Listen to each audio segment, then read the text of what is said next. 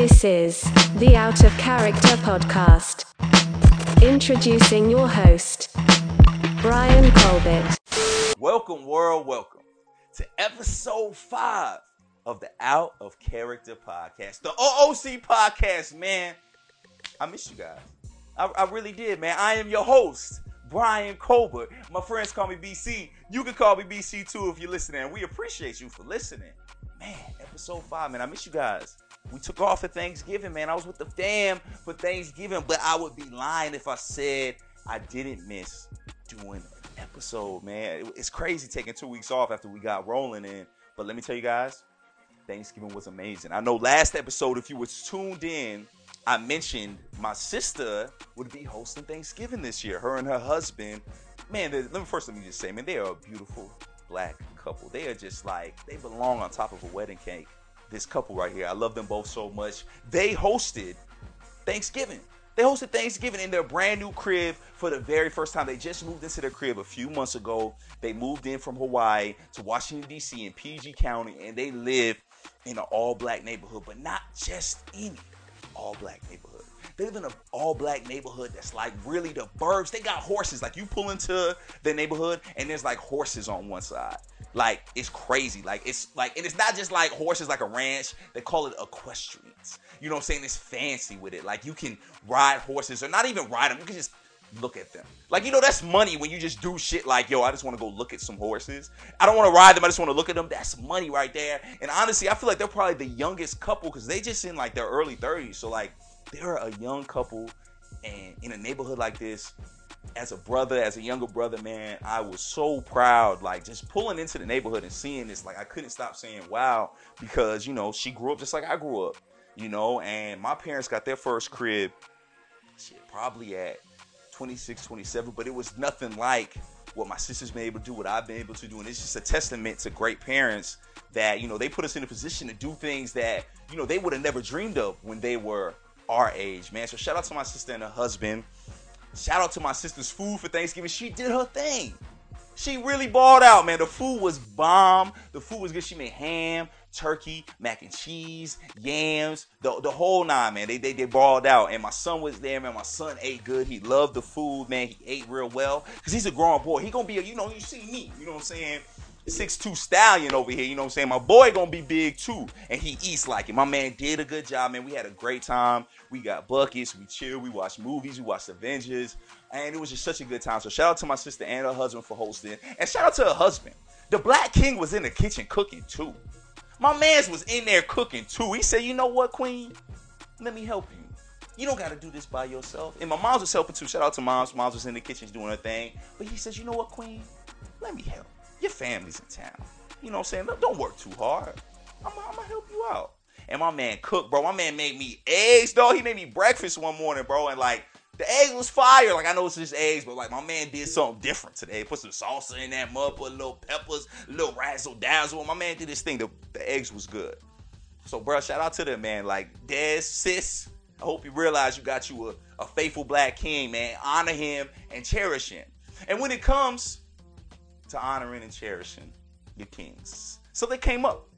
So we came up at Thanksgiving dinner, which I found was was extremely interesting.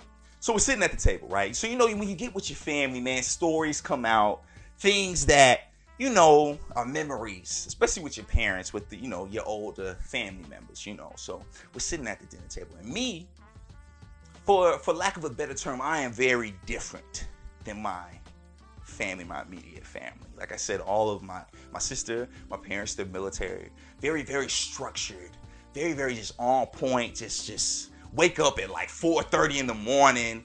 You know what I'm saying? Go to bed at 6 p.m. Like they this this is different. You know what I'm saying? And me, I'm like, you know, I'm just different. You know, so a lot of times I end up being the topic of discussion when you know a few drinks I in the system. All of a sudden, my lifestyle and how I choose to live my life just you know happens to you know come out at dinner. So we chilling and we eating. Food's good. You know, everybody's feeling good. You know, pouring wine. We on the second bottle of the wine. You know I'm saying? The good vino. You know, shout out my sister. She made sure only the best for the fam. And my pops starts just laughing like, hey man, you know what's crazy? How Junior, they call me Junior because I'm Junior. My pops, Brian, just like me, you know, I'm a Junior, proud of it. So pops like, you know, man, it's wow how Junior be having women cutting his toenails. Great dinner talk, by the way. Like amazing, amazing talk while we have food on the table. And so for those y'all don't know, I know y'all like toenails. What? Why women cutting his toenails? So me, like the reason I started out a character podcast, right, was to, was to open up to you guys, to let y'all see a different side of me. You know what I'm saying? Because I feel like this is safe. I feel like when I'm behind this microphone and in front of these cameras, that I can tell y'all anything. It's like a therapy session for me, right? So let me tell you guys, you know, let me open up right now. Don't judge. Don't judge me. I have this phobia. Everybody got phobias. Everybody got problems. You know, not everybody's perfect. And I have this phobia of cutting my toenails.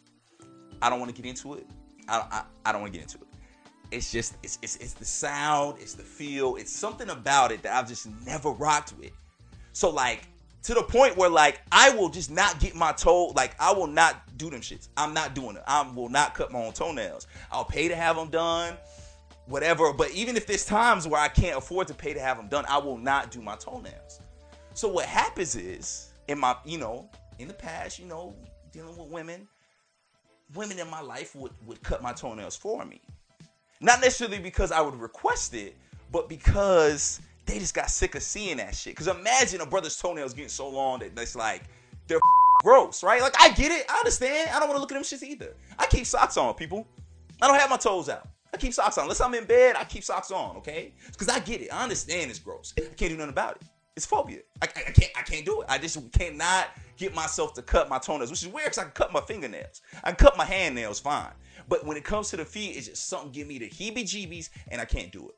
So my dad brings that up and how women just happen to be okay with cutting my toenails. And to me, because I've never had an issue with like it happening, I didn't know it was a problem, right? And so we at the dinner table, my sister, ugh, ugh, my mom, ugh, that's nasty. Why, why do they do that? Why would they cut your toenails? That's gross. Who would do that? Feet are nasty. And my, my sister is saying this in front of her husband, who's sitting right next to her, sitting at the head of the table like a true king. Mind you, this brother just helped with Thanksgiving dinner. My my man just made like these handmade rolls. Like my man, it was homemade rolls. My man made breakfast for her for her brother. You know what I'm saying? Like my man's is a, a good wholesome brother, and she is sitting here acting like she would never, never ever cut his toenails. And this is her husband. This is her husband, the person she has dedicated her life to. And she feels as if she is above cutting his toenails. And rightfully so, Daniel's fine with it. Because most brothers don't have this fear of getting of cutting their own toenails. So they're never in this predicament, right? They've never been in a predicament where they needed a woman to take care of their feet because they refused to do it. So I get that. But I feel like it digs into a deeper issue. It's a little deeper issue, right? Because why not? It's your husband. It's your boyfriend. I've never been married. So these girls that are doing this for me, just girls I'm dating. You know what I'm saying? Nice young ladies that happen to decide, you know what, Brian, your feet are so fucking gross. I'm to cut them for you. Listen, I get it. I understand. Have at it. Have at it. I'm not to do it, so somebody has to. But as a wife, and as, as other girlfriends, because I've heard other women say this too, my female friends all scoff at this, at this notion that women can cut they lover's feet, right? The man that they love, the man that they choose to be with, right? So I beg to ask, why? what is the issue? Is there limits to your love? Is there limits to your commitment to your man? And I'm not talking to my sister, I'm talking to everybody.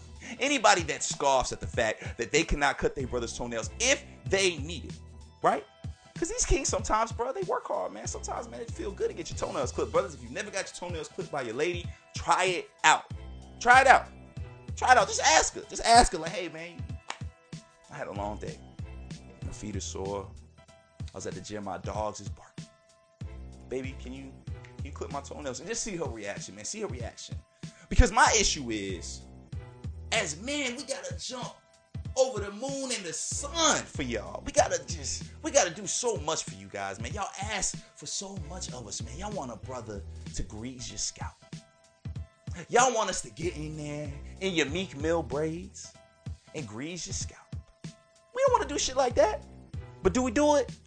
Sometimes. Sometimes.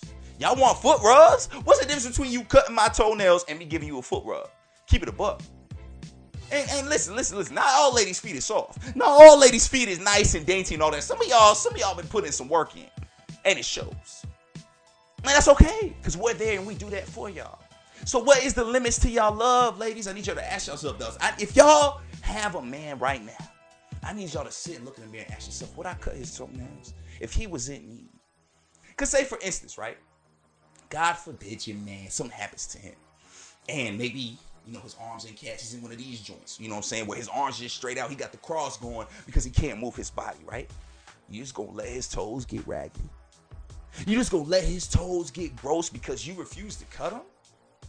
Or is something like that so extreme that you would actually cut his toenails? I just want to know. I would love to hear what y'all think about it because clearly I'm the only person in the world that don't cut his own toenails. I guess I'm the only one, but maybe you know, maybe I'm not alone. Don't make me feel alone, people. Somebody speak up. So, people, I'm not trying to start no drama. I ain't trying to start no problems. All I'm doing is for you to ask yourself, or to ask your lady, or to ask your man, what would you do for love? Or better yet, what wouldn't you do for love? Would you cut his toenails? Would you cut her toenails? Because, fellas, this ain't just on us. You know what I'm saying? Like, if you ask her to cut your toenails, she might ask you to paint hers. And you gotta be ready for that. Fellas, are you gonna paint her toenails? Are you gonna grease her raggedy scalp with them dookie braids? You gonna look at those braids and say, you know what, I don't care, queen. I got you. And if you would do that for her, would she do that for you? Will she look your nasty dogs in the mouth? Will she look dead at them and say, you know what, I'm gonna cut these things. I'm gonna make sure you good. Shh, clean at the manicure place. I'm gonna take care of you. Is she gonna say that? I don't know. Cause you can save money because you giving Ling $60 fellas, ask yourself, ladies, ask yourself, does my love have limits? And that's it for my rant for today. You know, I always got to give y'all a little, little rant. You know what I'm saying? But I just, I, I, felt strongly about it. I felt judged personally. I felt judged. So I'm talking to y'all as my out of character family. Am I, am I tripping? Do I have something wrong? Do I have a screw loose? Because you know what I'm saying? Maybe it's me. Maybe it's me. But I tell you what, to anybody that's ever cut my toes, I appreciate it. My toes appreciate it. My toes are cut right now. I appreciate it. Moving forward. Moving forward. Because like I said, I don't want to go too long. You know, I get on these rants, brother get a little, you know what I'm saying, worked up. But I, I trust y'all. I want to talk to y'all. I want to tell y'all what I got going on. You know what I'm saying? But let's move forward. Let's talk about what's going on this past week. Because I've, I've missed you guys. I haven't seen you guys for two weeks. You know what I'm saying? I haven't seen you guys. You know what I'm saying? This is episode five. Episode 5 of the Out of Character Podcast. I am your host, Brian Colbert. My friends call me BC. You can call me BC too. And we in the house, baby. We in the OOC studio. Director Lexus right over here, making sure the ship stay afloat, making sure things don't fall apart. Appreciate you, Director Lex. Thank you for being here. You know what I'm saying? Making sure everything's good, making sure the cameras is running, making sure I look good, making sure everything look good, man. Listen, if y'all don't know, these past few weeks were a doozy. We got to see Mike Tyson, Iron Mike, enter the ring for one more time. Hopefully, it's not the last time. It sounds like he wants to come back. But Mike Tyson and Roy Jones Jr., two heavyweight legends, they squared off in the ring. And yes, they 50 plus. Yes, these are some old ass brothers. But you know what? They love fighting, and they and they honestly look good, man. They did their thing, man. So we have this fight night, right? Mike Tyson and Roy Jones Jr. And everybody's coming into this fight saying, you know what? Roy got himself into some mess. Roy Jones Jr. about to have some problems with Mike Tyson. Everybody in the world seemed as if Mike Tyson was just about to run through Roy Jones was that it was a definite knockout and that Mike Tyson was coming in swinging because we just know Mike Tyson as this bad motherfucker. Like we just know Tyson as this guy that bites ears off and eats people's children. Like Mike Tyson is just this infamous warrior and killer, right? And then Roy Jones Jr. is like, he flashy, cool, he has a good time, but like nobody was giving any respect to my guy Roy. And one thing that I thought was very interesting and that even Mike Tyson post fight mentioned was that Roy Jones Jr. had been in the ring in 2018. He had fought professionally in 2018. Mike Tyson had not seen the ring in years, had not touched the ring. And I don't care how much you train and how much you work out, actual fighting, actual battle, is way different than any type of sparring or training you are going to do. It's way different under them lights. And I think it shows. I think it shows. So I was very interested into seeing this fight because I was like, damn, Roy Jones actually might have the upper hand. He might, you know saying, he might be in better shape. You know, we really don't know because Mike, Mike a solid dude, but Mike came in looking good. Mike came in ready for war, man. We got these two juggernauts fighting, and I'm starting with the main event because it was so big. And honestly, I got a lot more to say about the event that led into the main event. So they going at it. Roy Jones looking good. He's slipping. He dancing around. He really putting on a show.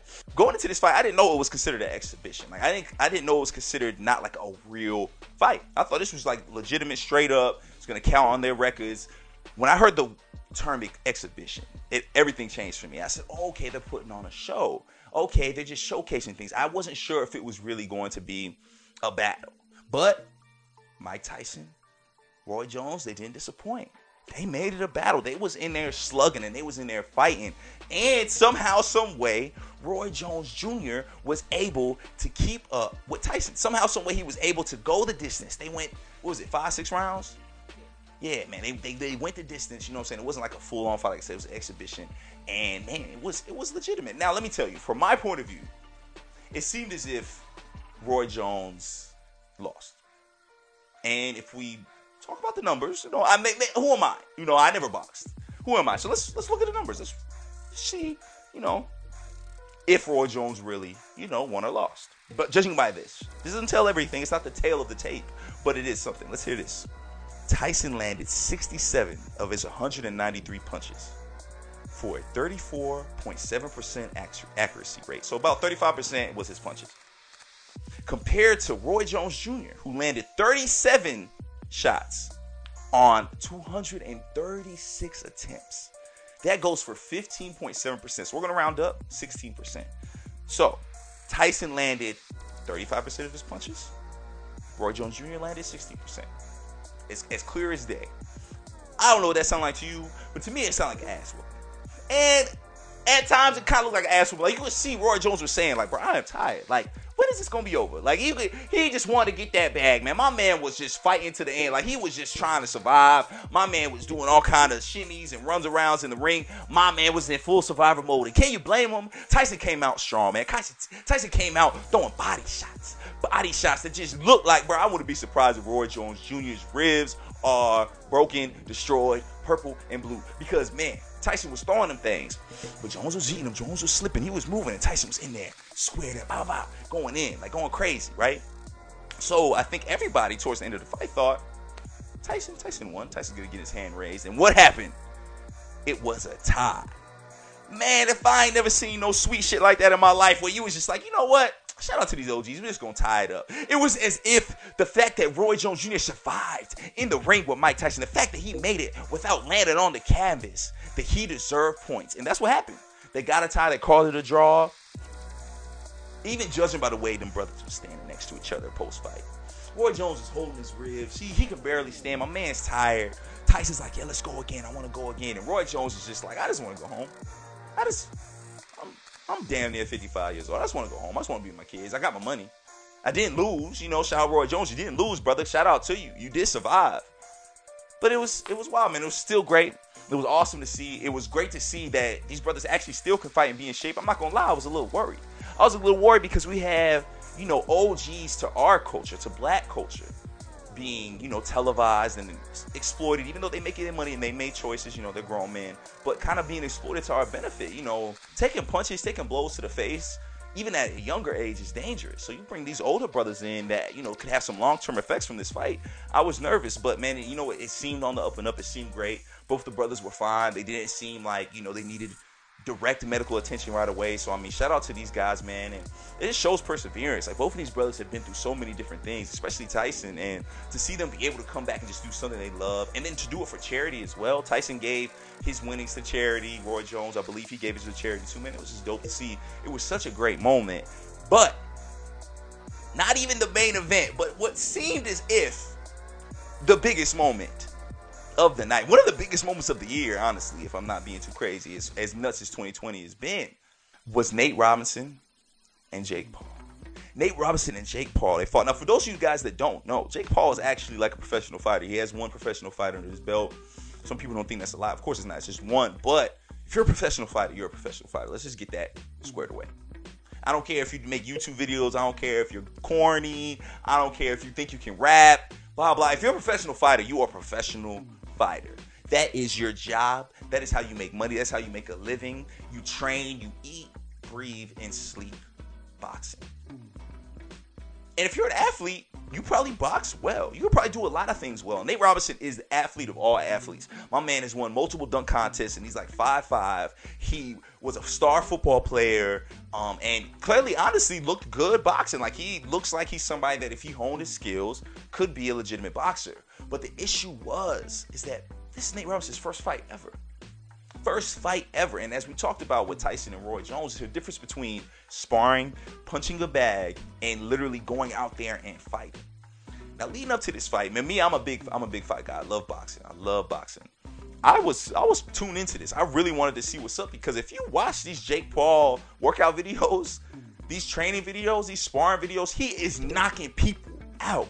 He is laying out sparring, folks. And you know, like I said, he's a YouTube guy, so some stuff you're like, maybe it's not real. You know, so you take it with a grain of salt. But still, if you put Jake Paul's training video next to Nate Robinson's training video, it is you would say, why are these two guys in the ring together? It's not fair. It is not fair. And so what happened? Rightfully so, when you have a novice and somebody that is a pro doing anything, it could be figure skating, it could be sewing, anything. If I am a novice at this and you are a professional, this is how you make your living. You are going to wash me. You are going to make me look foolish for even trying to step into your arena because as a professional, this is your arena. So that's what Nate Robinson did. Nate Robinson says, you know what? I want to prove that I am one of the best athletes in history. I want to prove that I can do it all. It is so dope that somebody can go out and accomplish their dreams and do something that they've never done before. That's what this country's about. It's the country opportunity, right? And it's so cool. But let's keep that for what it is. Because now we enter the fight. And I don't know who Nate's trainers were. Like I said, I'm not a professional boxer. I, I follow boxing. I love it. I've watched the sport my whole life. I don't know what happened. I don't know what happened. I don't know how else to say it. I don't know what. Nate goes in and he is just they quick. You know, he's a little dude. He's he's smaller than Jake. Jake's not a huge guy either, but he's he's smaller. And Nate just comes in just throwing punches, just just throwing everything he has, just rushing Jake, rushing him, and as if you know the game plan was high energy attack, attack, attack. Let's wear Jake Paul out. I guess they assumed Nate Robinson's stamina was better than Jake Paul's, and they were gonna try to wear him out. But Nate Robinson's just going there throwing punches, but he's not defending himself. He's not guarding. There's no type of, you know, it's just I'm just throwing everything I have. And what keeps happening is they keep he keeps throwing these flurries of punches. Some are connecting now. I saw some connecting. I was like, okay, all right, Nate, I see you. But I'm like, damn, bro, you gotta put them hands up. You gotta keep them hands up. Because, like I said, we're watching these sparring videos, and Jake Paul, he's trying to be known as a knockout artist, right? So he is throwing that heavy power punch and he's waiting on it to land. So what Jake Paul is doing, he's chilling. He's eating these little power punches and jabs. I don't know really the type of damage Nate Robinson is doing, but he's trying. He's he's trying. A lot of people didn't think Nate Robinson was making it out the first round to begin with, anyway, and I believe he made it to the second. So Nate Robinson is just throwing these little flurries. He's not defending himself, and what happens? Jake catches him.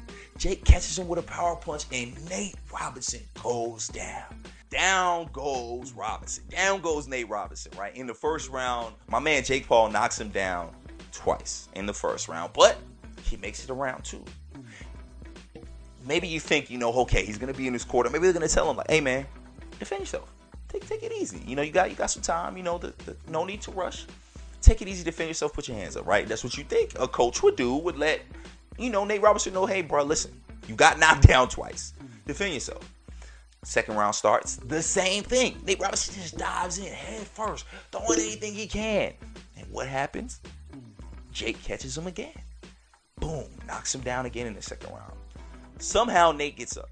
Somehow Nate man musters the courage to get up and continue to fight, which I think we haven't made a big enough deal about. Nate Robinson got up three times. Got knocked down four, got up three times most most people would have just called it quits. Most people would have realized, you know what, I'm outmatched. But Nate Robinson did not. And like honestly, I think after that second knockout, my man was dazed. He wasn't even there at that point, but he just kept fighting, which is a warrior spirit. Which Nate, I think you deserve credit on that, brother. I'm here to say you deserve credit because you didn't you didn't quit. You could have stopped in the first round. They didn't think you was gonna make it out the first, and once you do, you made it to the second, brother. But what happened? got knocked down, you got up again, brother. You was wobbly, you was wobbly, and then the coup de grace. Then Jake comes with that mean power punch and knocks Nate Robinson square on his shit. You got knocked the fuck out, man. And it was ugly. And what happened when Nate Robinson was laying on that canvas like a dead body, like there was a sniper on the roof that took him out? Man, the internet went crazy. The memes was everywhere. Oh my goodness, Nate Robinson had a rough night on Twitter. Black Twitter went crazy. We all know how powerful Black Twitter is. Black Twitter made Jada Pinkett and Will Smith do a red table talk about August Alsina. That's how powerful Black Twitter is, people. So let's let's let's get that clear right now. Black Twitter, they went crazy. They went crazy on Nate. Man, you got knocked the F out. Man, Nate, what the hell was you doing in there, man? Nate, they ain't, they ain't teach you. Oh, man, you making NBA players look bad. And all these people attacked this black king. And all he was doing was chasing his dreams. All he was doing was trying to show that athletes can do more than just play the sport that they're designated to play. So all your NBA players that were teasing Nate Robinson, he was doing this for y'all. He was doing it for you, Swaggy P, who thinks you can do fashion and still hoop even though you can't anymore, and be an actor and do all these. Things. He was doing that for you, the dreamers, the dreamers, the people that want to do more than just play basketball. He was doing it for y'all. And what did y'all do? Y'all shitted all over the king. Yeah, it was funny. Yeah, it was funny. Bro, you got knocked out. It's hilarious. That's why people watch boxing. They want to see that knockout. But what did Nate do? He took it like a G. They said he was in his group chats. Cause you know, bro, when you had a rough day, the last thing you gonna do is jump in your group chat. But they said after he got his ass knocked out, my man was in the group chat, taking it like a man. He just got his ass whooped. Now he in the group chat getting his ass whooped by his boys. But you know what? He took it. He knew the internet was going crazy on him, but it didn't matter. Nate took that shit like a man. Took that ass whooping like a man. And yes, it was an ass whooping. And honestly, I hope that you know, maybe y'all put some respect on these boxers' names. Because I do feel like a lot of times athletes feel that this boxing shit is easy. Entertainers feel like this boxing shit is easy. You'll see comedians and actors posting their little videos, you know, doing this little train, thinking they really got hands, thinking they with it. When in actuality, this boxing thing is a lifestyle. This boxing thing is something you've dedicated yourself to, just like UFC. It's not for the lighthearted, and it's not for everybody. And if you want to do something professionally, if you see something, you know, you know what, you see something on TV, you say, you know what, I can do that. Ain't nothing wrong with that. Ain't nothing wrong with believing in yourself and trying new things. But you also have to give respect to the professional people. Because when you don't get that respect, when you think you can just jump in and do anything that somebody that dedicated their whole life to this craft is doing, you might end up like me. You might end up with your face on the canvas. So shout out Nate, man. Give him his credit, man. We cannot wait to roast people, bro. It was a funny ass moment, but I do think Nate deserves his credit. Shout out to that fight, man. The whole car was great. People got it in, man. It's dope to see, man. I love boxing, man. It, it's rough because it doesn't feel like boxing is as big as UFC is now. Um, so I really hope to see boxing get bigger, man. Because and it starts with those heavyweights. It starts with those big ticket fights that's gonna bring money in. Because just like everything in this world, boxing's about that money. So we can bring the money in. We gonna see the fights, man. So hopefully we can see some more really, really good fights. Talking about money. We part of the educational segment now on OC. We got some education for y'all. We got some legitimate professionals here to teach y'all the game. And this game we talking about is financial literacy, people. Two weeks ago, last week, last episode, episode four, we introduced you guys Professor Mike Beverly.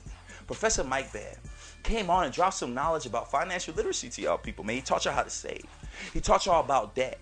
And after Thanksgiving, he decided to come back.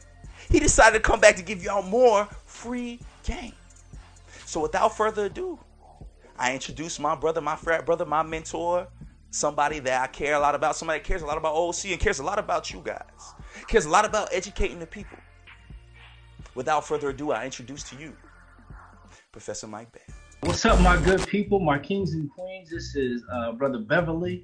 Uh, I'm here to talk about and kind of piggyback on what we discussed last week. So, uh, last week, again, we went through savings, we went through budgeting, and then we started touching on debt management. Uh, when we were talking about debt management, we focused on at that time uh, student loans. So, I wanted to elaborate a little bit more because I don't want to leave anybody out because not everybody has student loans. that may be surprising, uh, but not everybody has student loans. So the individuals that don't have student loans, uh, I wanted to hit on a few other things that you may think about when you think about debt. Um, I know this there's this taboo, if you will, where people talk about credit cards and you shouldn't have credit card debt. That's not actually true. Uh, the, the, what we always say, we go back to again, management is how do you manage the debt that you have. Um, so we tell people in regards to credit cards that it's good to have a credit card. You can use a credit card, uh, but it's all about managing it. Um, so most people will tell you, uh, again, the financial advisors or uh, accountants will tell you in regards to debt management that you can have a credit card. Uh, we recommend that you have 30% or less, uh, if you will, of use of that credit card, what they call as credit use. Um, so let's say if you were to think about in, in, in terms of numbers, we would say we have a thousand dollar limit uh, with 30%. You can only have 300. Uh, so with $300, again, you don't want to go more than that $300 because again, you want to keep it at 30%.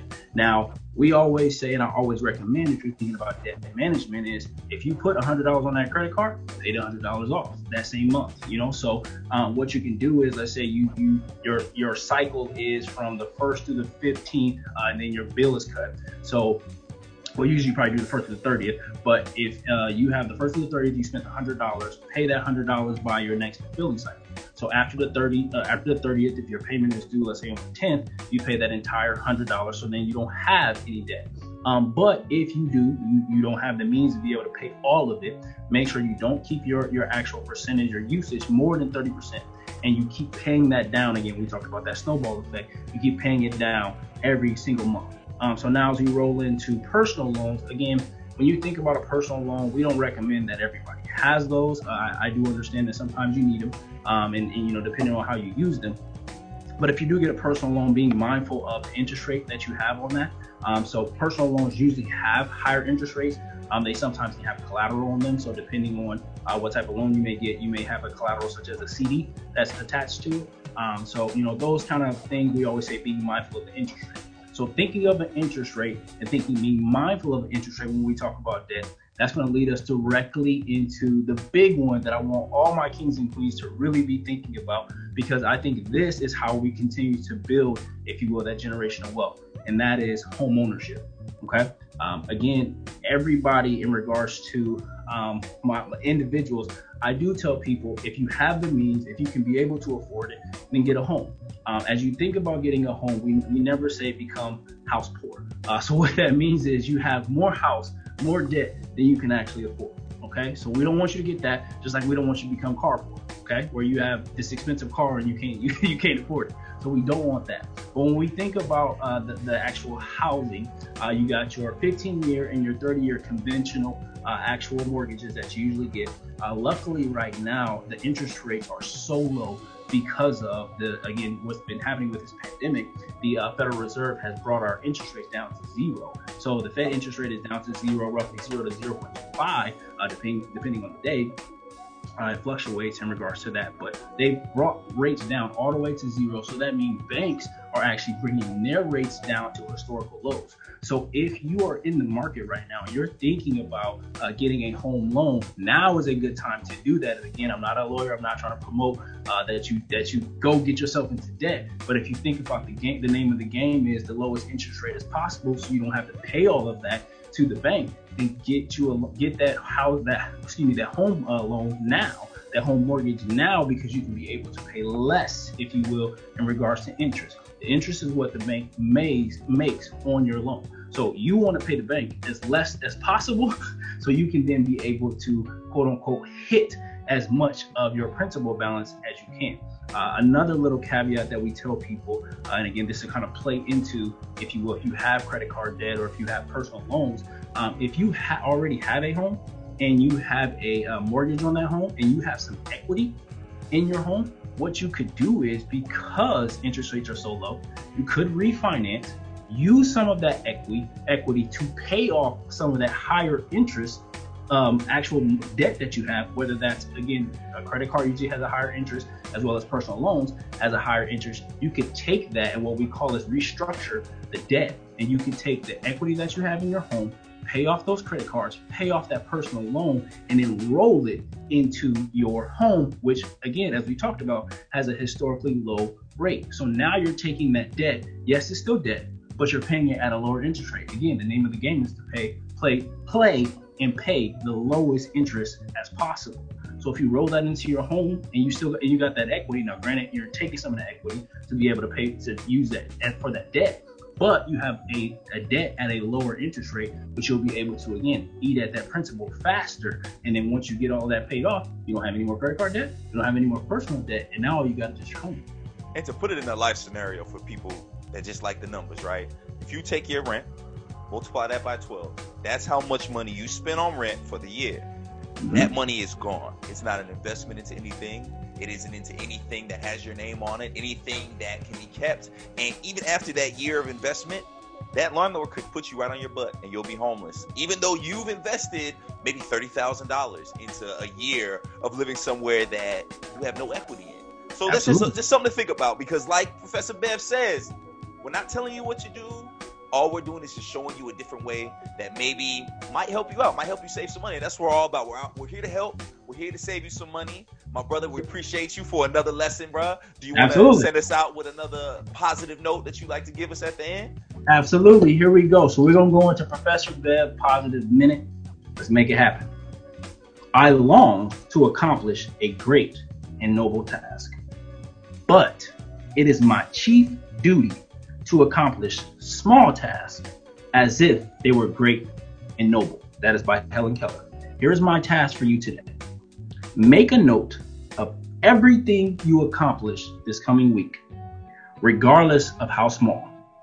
At the end of the week, celebrate those victories. I always tell people celebrate the small wins because when the big wins happen, it makes it so much greater. So I'll tell you again make a note of everything you accomplish this week, everything you accomplish this coming week, okay? Regardless of how small it is. At the end of the week, let's celebrate those victories. Go get it. Do work, my people. You got this. So moving forward, moving forward, every week, right? We we see you guys once a week, so seven days are between each episode. There's always something that happens, an out of character moment that happens online on these social media spheres that catches our attention out of character. And this one for this week did not disappoint. For those y'all that don't know, for those y'all that aren't on Twitter, for those y'all that aren't familiar with this story, True Kitchen. True Kitchen is a brunch spot in Dallas, Texas. And let me tell you, True Kitchen got publicity that only certain restaurants can really garner. True Kitchen, they managed to do it.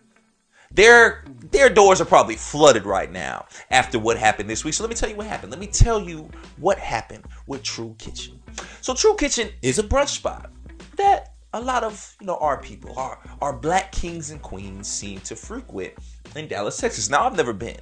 But I've seen videos, I've seen pictures of this place, and it seems nice. Seems like a nice vibe. And you know the brunch vibes. You got good music playing. You're with your girls. You're with your fellas. You're with your girl. You're with your fella. And you're drinking. You're chilling. You're listening to good music while eating some good food. Now, I don't know how this food is, but this place was packed, so I'm assuming True Kitchen gives it up. I'm assuming to be in Dallas, Texas, to be a brunch spot that's popping, you gotta have some bomb food. So we go check that off the list right now. True Kitchen got the food. They got the food, and it sounded like they had the vibes. They had the music playing. They, I don't know what song it was. It was some Meg Thee Stallion song. That's the body song, the body yaddy yaddy that song, right? That's that's playing in the background. And so what seemed to have happened was that the owner of this restaurant lost it. He lost it. For whatever reason, the owner of this restaurant went on a crazy rant in the middle of his store, yelling at the black women that were patronizing his establishment. Saying, Can y'all stop twerking? Can y'all get y'all raggedy asses off my glass? Can y'all stop twerking in my brunch spot? People trying to eat their chicken and waffles, and y'all got your cheeks in their face. I don't want to see it. I don't want it to happen. So he lost his top. He said, I'm sick of y'all twerking in here. Y'all go to the club for that. This is a respectable business. And y'all got y'all cheeks swinging and swaying every which way. My man was sick of it. He had a DJ in there. DJ was playing music. He said, cut that music off right now. I don't want to hear it. He was fed up. And like most people do, They pulled out their cell phones and they recorded brother. They showed brother losing his top and yelling at these black queens and fellas. If you don't learn nothing from me, learn this. Just leave these black queens alone. Stop yelling at them. Leave them alone. Stop telling them how to live their lives. Because when you tell a black woman how to live her life, the internet is gonna go crazy. They're gonna cancel you. They're gonna go crazy. They're gonna call you all type of names, and they're gonna judge you for being a man that's in a woman's business. Don't matter. Don't matter that they in our business all the time. That I see all the time these generalizations of black men and how we act. But don't matter. Don't matter. You better not judge them. You better not judge these sisters. And that's what this brothers did. This brother made a generalization to this entire restaurant saying, I have had enough. And the world went crazy. How dare he? These people said, How dare he judge black women? How dare he play twerking music and expect these ladies not to twerk? They're just having a good time. They're just having fun. And there was all kind of things about this brother and the way he runs the establishment. They were saying, you know, the food takes hours to get there. Um, his menu got things on it that like just sound like a club, like he got twerking tacos on the menu and stuff like that. Like things that would suggest that maybe it's more than just a brunch spot. Like maybe this is a party. And we all been to brunch spots that got a little out of hand, man. Ladies getting on tables, fellas taking their shirt off. Like, bro, brunch gets a little wild when you got them bottomless mimosas. Mimosas sneak up on you. That champagne and orange juice is, is is a toxic, toxic concoction. So we understand that people get a little wild up, and so that must have been what was happening at this brunch spot. And I just could not believe the backlash the owner got. Now I get it. You don't have to yell, you don't have to scream, but imagine people what had to have happened to lead up to this point. Nobody just yells at their customers like that, just willy nilly, right? Unless you're like schizophrenic. This brother doesn't seem like he's ever done anything like this. He doesn't seem like he has a history of doing things like this and being irate and not being able to control his emotions. So something had to have happened to lead this king to spaz out like that. So the way I see it, let's paint a picture because we've all been in situations like this where things are getting a little out of hand, and maybe you're part of this party where things are getting out of hand. So let me, I'm, I'm this is what happened. Songs is playing, ladies on a fourth or fifth. This is a group of young, this is a, a group of young queens. Drinks, maybe fourth or fifth round of mimosas is going, and all of a sudden that Meg song. Ah shit, you know how lazy. The, ah, once you hear that ah, you know somebody's putting their hand up and somebody's starting to get down, right? Somebody got their drink in the air and they turn it up. Oh, girl, do your thing. They got their phones out. They on IG, right? So what happens is, probably a waiter, young brother, young sister comes up and says, "Hey guys," and you know, very quiet. You know, you know, we don't want to get too wild up. You know, people having fun. We understand. Hey guys, you know, sorry, but you're gonna have to get off the table. You know, they say it real calmly, real politely. They don't want to growl anybody up. Right? I'm sorry, guys. You know, I know you guys are having a good time. We, we don't mean to disturb you. We hope, we hope the food's good. We hope the service has been good. But do you mind not twerking on the table? Probably a fair request, right? So the waiter goes on, the waitress goes on, and you know continues about their day serving on the tables. Maybe six Formosa comes, and his sisters they forget they forget the waiters. You know, nice little you know nice little request. They forget and they continue to dance. And a couple more, oh shit, nah, nah, this my, nah, this my song right here, girl, nah, nah, nah, this my song. And all of a sudden, now there's two or three women on the table. And they twerking for real. Now, now one sister's on all fours. And she really giving it up. Like she's showing y'all what she been practicing in her mirror now, right? But granted, right across the way, maybe you know what I'm saying, a mom and pop over there, you know what I'm saying, little older couple, you know, maybe celebrating their 50th anniversary and they wanted to go to brunch. Cause you know old people like the brunch. You know, they don't stay up too late, so they like the brunch. So maybe, you know what I'm saying, little Jerome and, and Nikita are over there eating they, they chicken and waffles, you know what I'm saying, celebrating their 50th anniversary. And what did they see? They see y'all sisters. Enjoying yourselves, having a good time and enjoying good music. Y'all paid to be there, so y'all deserve to be there. But they see y'all with y'all cheeks all up on the glass, all up on the table. Now Jerome got to sit there and pay attention to his 50 year old wife while 24 year old got her cheeks in his face. That, that could cause problems. You could break up a happy home. That's 50 years of marriage right there that you could be ruining with your cheeks alone. Sisters, understand that the twerk is powerful. The twerk is powerful. So there are a lot of things that could have been going on, right? So okay, that's just the second warning. Now the third warning comes. And it's the owner this time because the, the waiter, the waitress has told the owner, listen, I cannot get them to stop. There are some twerking fools over there. They just can't they can't hold it in. They can't stay in their seat. They can't handle these mimosas and all this chicken. They are going crazy. They're losing it. I don't know what to do. I've asked nicely. I've asked quietly. I don't know what else to do. So now the owner comes. And the owner comes smiling. How, how was your meal? You guys enjoying yourselves? Oh man, yeah, I love that song too. That's a good song right there. Yeah, the DJ killing it. Yeah, he is. Yeah. But you know what, guys? You know, I I know we've asked you guys a few times to, you know, chill out to dance. You know, this is not an establishment for that. You know, if you want to dance, go outside. You know, maybe we'll serve you food outside. Like, you know, me, you know, Jerome's over here with his 50 year old wife, and they're, tr- they're, trying to enjoy themselves. You know, 50 is a marriage right there. That's Jerome over there. He's trying. He's hanging out with his lady. He wants to enjoy his chicken and waffles in peace. He can't can't not be distracted by the chicks. He's a man. So the owner says it nicely again, and who knows? Now, now maybe these sisters in their seventh, maybe their eighth for mimosa. So now, now maybe they a little belligerent now. So now maybe by the time you know the owner done came to the table, now they annoyed.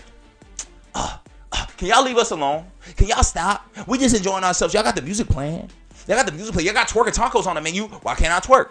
I don't got no tacos, but I can twerk. And now all of a sudden, this brother, ooh, he gets boiled up. Cause now, not only have you embarrassed him in front of his employees, you embarrassed him in front of Jerome and his 50 year marriage. You disrespected him in front of the whole establishment. And maybe your actions have caused others around to start twerking too.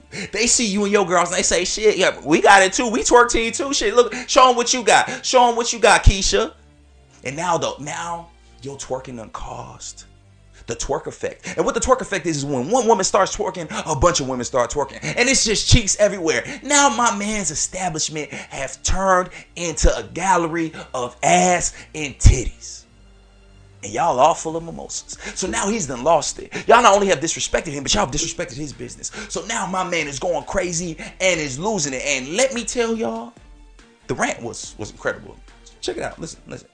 I invested a lot of money into buying this building, into developing this concept, so black people can have somewhere nice to go to, okay? Somewhere where we can feel good about ourselves as a... Come on! Stop the music, please!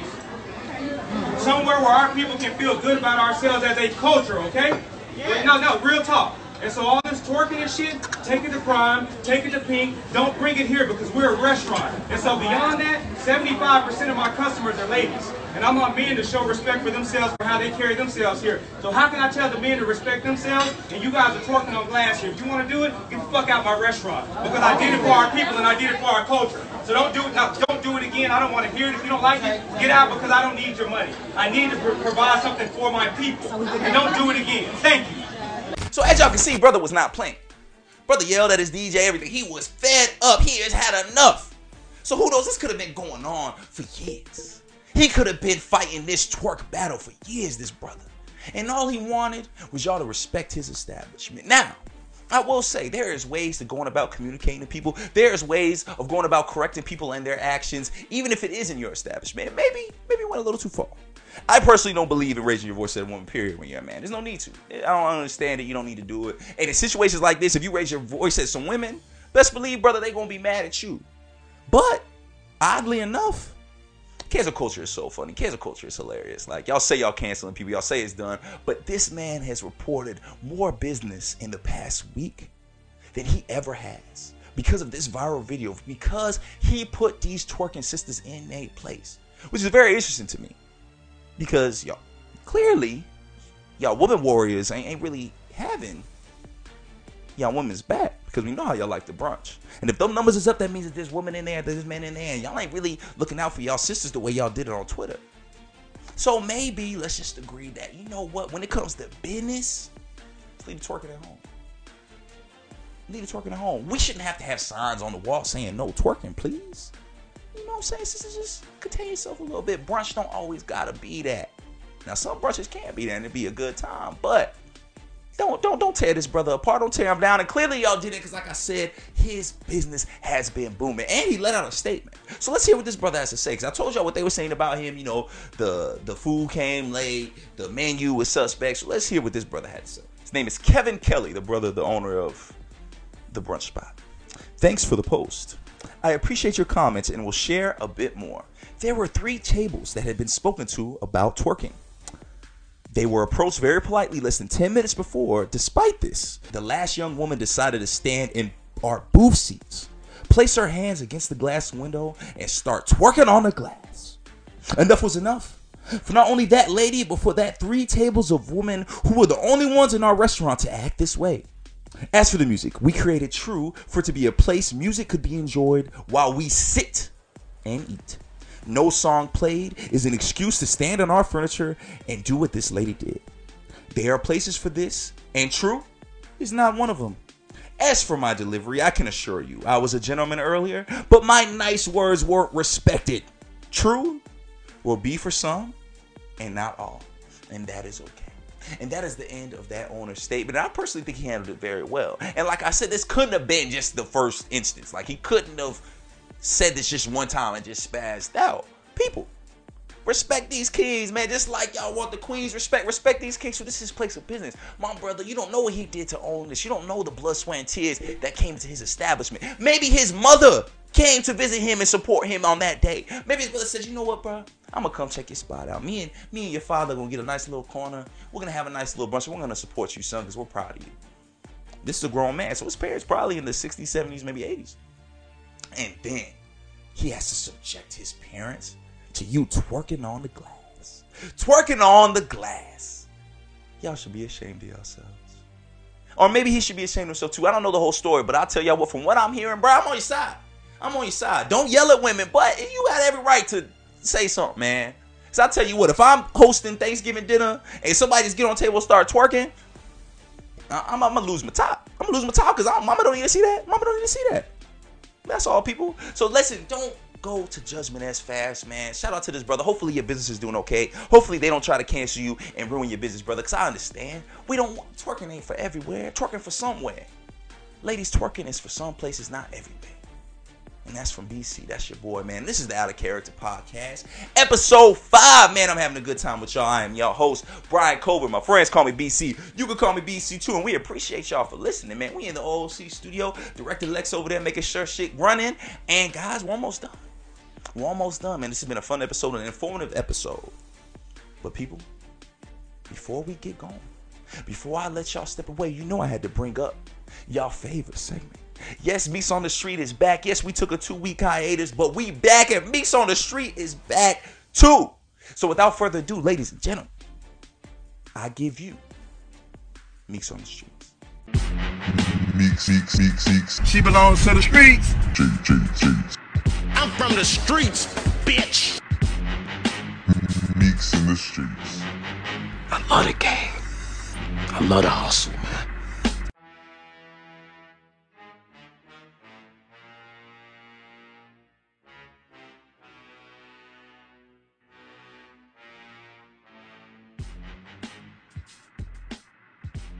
What up? It's your boy Meeks on the streets, aka Mr. Senior Beaches. You know. Call me bitches. Mr. Beaches. Okay, Mr. Bitches. So you know what I'm saying. Had a homie, had a home girl, I should say, who was dealing with her, who was dealing with her boyfriend. And on this particular Saturday, they were, you know, cruising the towns, and they were. She was just like, oh, you know, I want to go to Village Inn. And for who, for those who don't know, that's just uh like a cheap ass IHOP for kinda essentially. Um, so you know they were. He was like, nah, man, we got food at the crib, like you know what I'm saying, yada yada yada. So this stirs up this big argument about just whatever, like just just I don't know if it was just her not wanting to eat out, money, whatever case may. I don't know what the argument was, but the argument all the way till they got to the crib.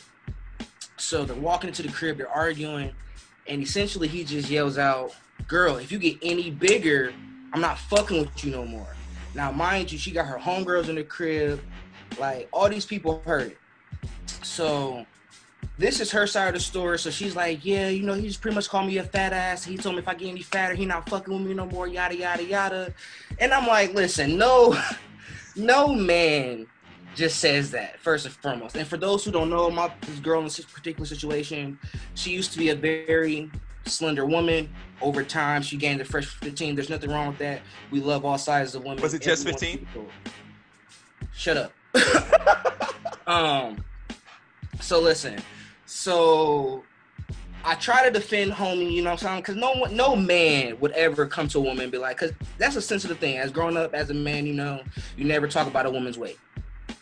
So he called me and he was like, "Nah, bro, I never say that." He was just like, "I just thought we should." I told her we should just go to the gym and start working out because she was getting a little big, yada yada yada.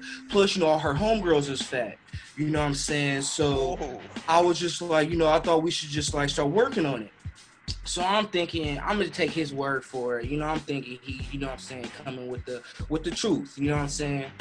So couple days later, I hit from the I hear from the neighbor. The neighbor actually ends up being homies, just one of the other homies, just shockingly, randomly.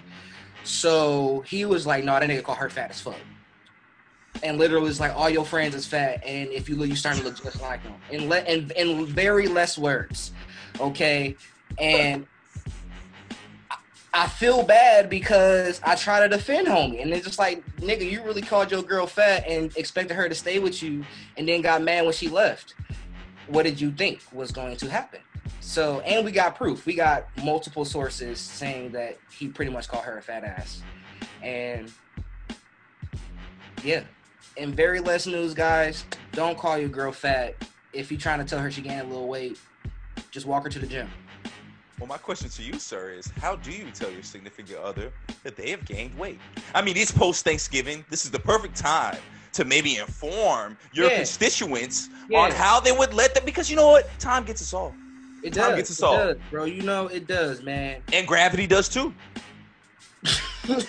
So I say that to it ask you, does. brother, It does. how do you tell your significant? So you know, honestly, Or do what you I tell would them? do, what I would do, you know, I wouldn't. You you let them bring it up in conversation, and you just be like, you know, I wasn't gonna say anything, but maybe we should start a workout plan tomorrow. Maybe we should do something together. You know, you always want to make it seem like you want to do as as a team. You know, so you don't want to make it seem like it's just them on their own, like it's just them out there. But very seldom, very seldom when people are letting themselves go, do they realize I have let myself go.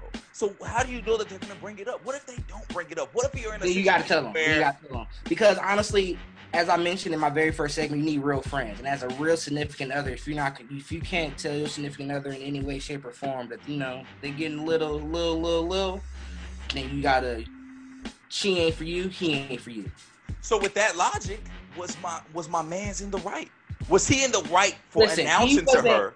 He was in the right for saying that she that they that they might need to go to the gym. and They need to work out because all her friends is fat, and they and they pretty much put her fat tendencies on her. But the way he said it in front of who he said it in front of was completely out of pocket. And you can't say it that way and expect Shia to stay with you. If you pretty much say, you girl, if you get any bigger, I'm gonna leave you, which is already insinuating that I'm big. So if I get any bigger, then you gonna leave me. And because I got fat friends, that you already judge me because I got fat friends. So it's a lot of things that he just said that was just wrong. But if he was just like one on one, them after they fucked or something, cuddle up, bed talk, you know what I'm saying, pillow talking, he was like, yo, you know, maybe we should go to the gym tomorrow, you know what I'm saying, work on some things. Yeah, different. Different whole different story. So this your boy Meeks on the streets, and that's another story for y'all dumbasses. Ladies and gentlemen, that was your favorite segment, my favorite segment of the OOC podcast, Meeks on the Streets. And oh my goodness, the audacity of somebody to look you dead in your eyes and tell you not only are you fat, but your friends are fat, and I'm scared that you're gonna end up like your friends. That is insanity. That's that's crazy. Listen, I've said a lot of wild things in my life, but nothing like that. That is that's a little much, guys. But you know what? Hey, some brothers just got it like that. I clearly don't, because I would never do nothing like that. I would be scared of the ass whooping that would come with that. And two, you can't dog her friends. Fellas, if there's one thing you learn from me, learn that you gotta keep her friends in your corner, man. Her friends gotta be cool with you. They gotta like you because when times gets tough, she going to her girls, and her girls gotta have your back. So if you calling them all kinds of fats and chunkies, they ain't gonna have your back. They gonna tell you to. le- They gonna tell her to leave. Say get out of that relationship. So be careful, fellas. Listen to me. I wouldn't lie to you. Uncle BC wouldn't lie to you. This is the Out of Character Podcast, episode five. I am your host, Brian Colbert. My friends call me BC. You can call me BC too. And if you're listening, thank you for listening, man. We in the OC studio right now, man. Director Lex making sure the ship stay afloat, and we almost done. So to wrap up the show, like we always like to do, is shout out a black or brown businesses, businesses that support us, businesses that we support, and businesses that we believe in and that we believe are important for the culture, and businesses that we believe that you should support, businesses that we believe that you should follow and tap into because man, they're doing great things and they're creating dope stuff. And I have a lot of peers, a lot of friends that create dope things. So for this episode, I want to shout out my homegirl Janice. Now, this one is really important to me because Janice helped me get my sister a gift that is one of one, right? Something that I don't think I could have ever got from a store. Um, something that wasn't very important to my sister, and it was a crossing gift from her becoming Delta. Janice is also a Delta, so she has this page, she has this site called All Things Neese at All Things Neese. I'm sure it's somewhere on the screen right now. And if you're listening, at All Things Neese, that's N E E S E, All Things Neese.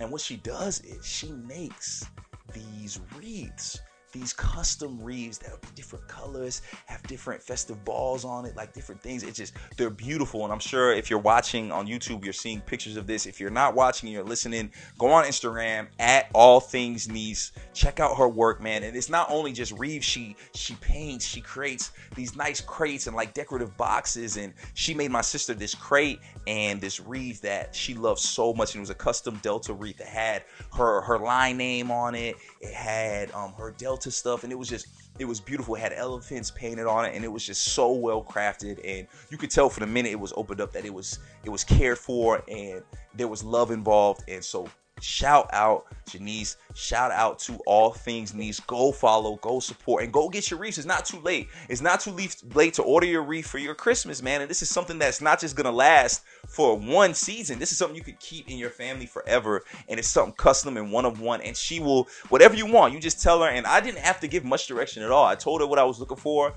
and her creative mind was able to put something together just so beautiful and so important and it was a moment that me and my sister will have for a long time and a memory that you know won't go away and it was all because of her and all because of her creativity and something that i would have never been able to get anywhere else. So shout out janice.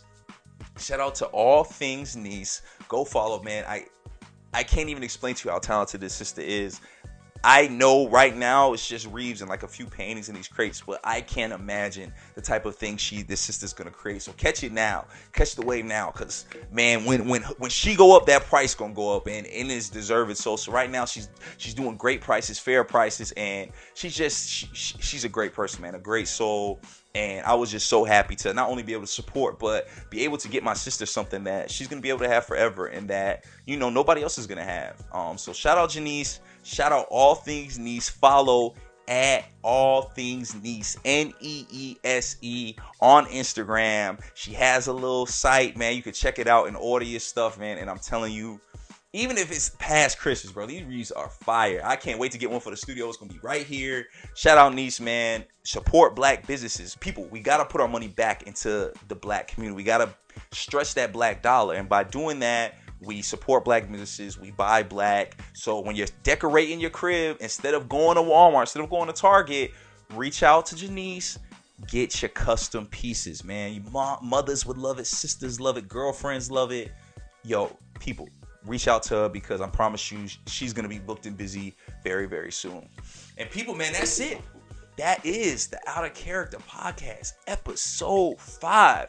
I am your host, Brian Colbert, man, I'm so happy to be here. My friends call me BC. You could call me BC too if you're listening. And thank you guys so much for supporting up until this point, man. It's been such a fun time, man. I love doing this podcast. I love the guests we have. I love the people that have decided to join. I love the people that you know help this be what it is man. This is just so damn cool. And we're gonna keep it coming. We're gonna keep the content coming people. Reach out to me. Ask me questions. Talk to me. Let's get interactive man. Let's find ways to you know make this even bigger man. I, I love what we've been able to do in such a short time. And i promise you it's gonna keep growing man. Soon we're gonna have sponsors. We're gonna have money coming in. And shit gonna be dope man. But we promise you we're gonna keep it organic. We're gonna keep it genuine. And we're gonna keep it all about the love people. This is the out of character podcast. I am your host brian colbert my friends call me bc you can call me Thank y'all for listening and God bless.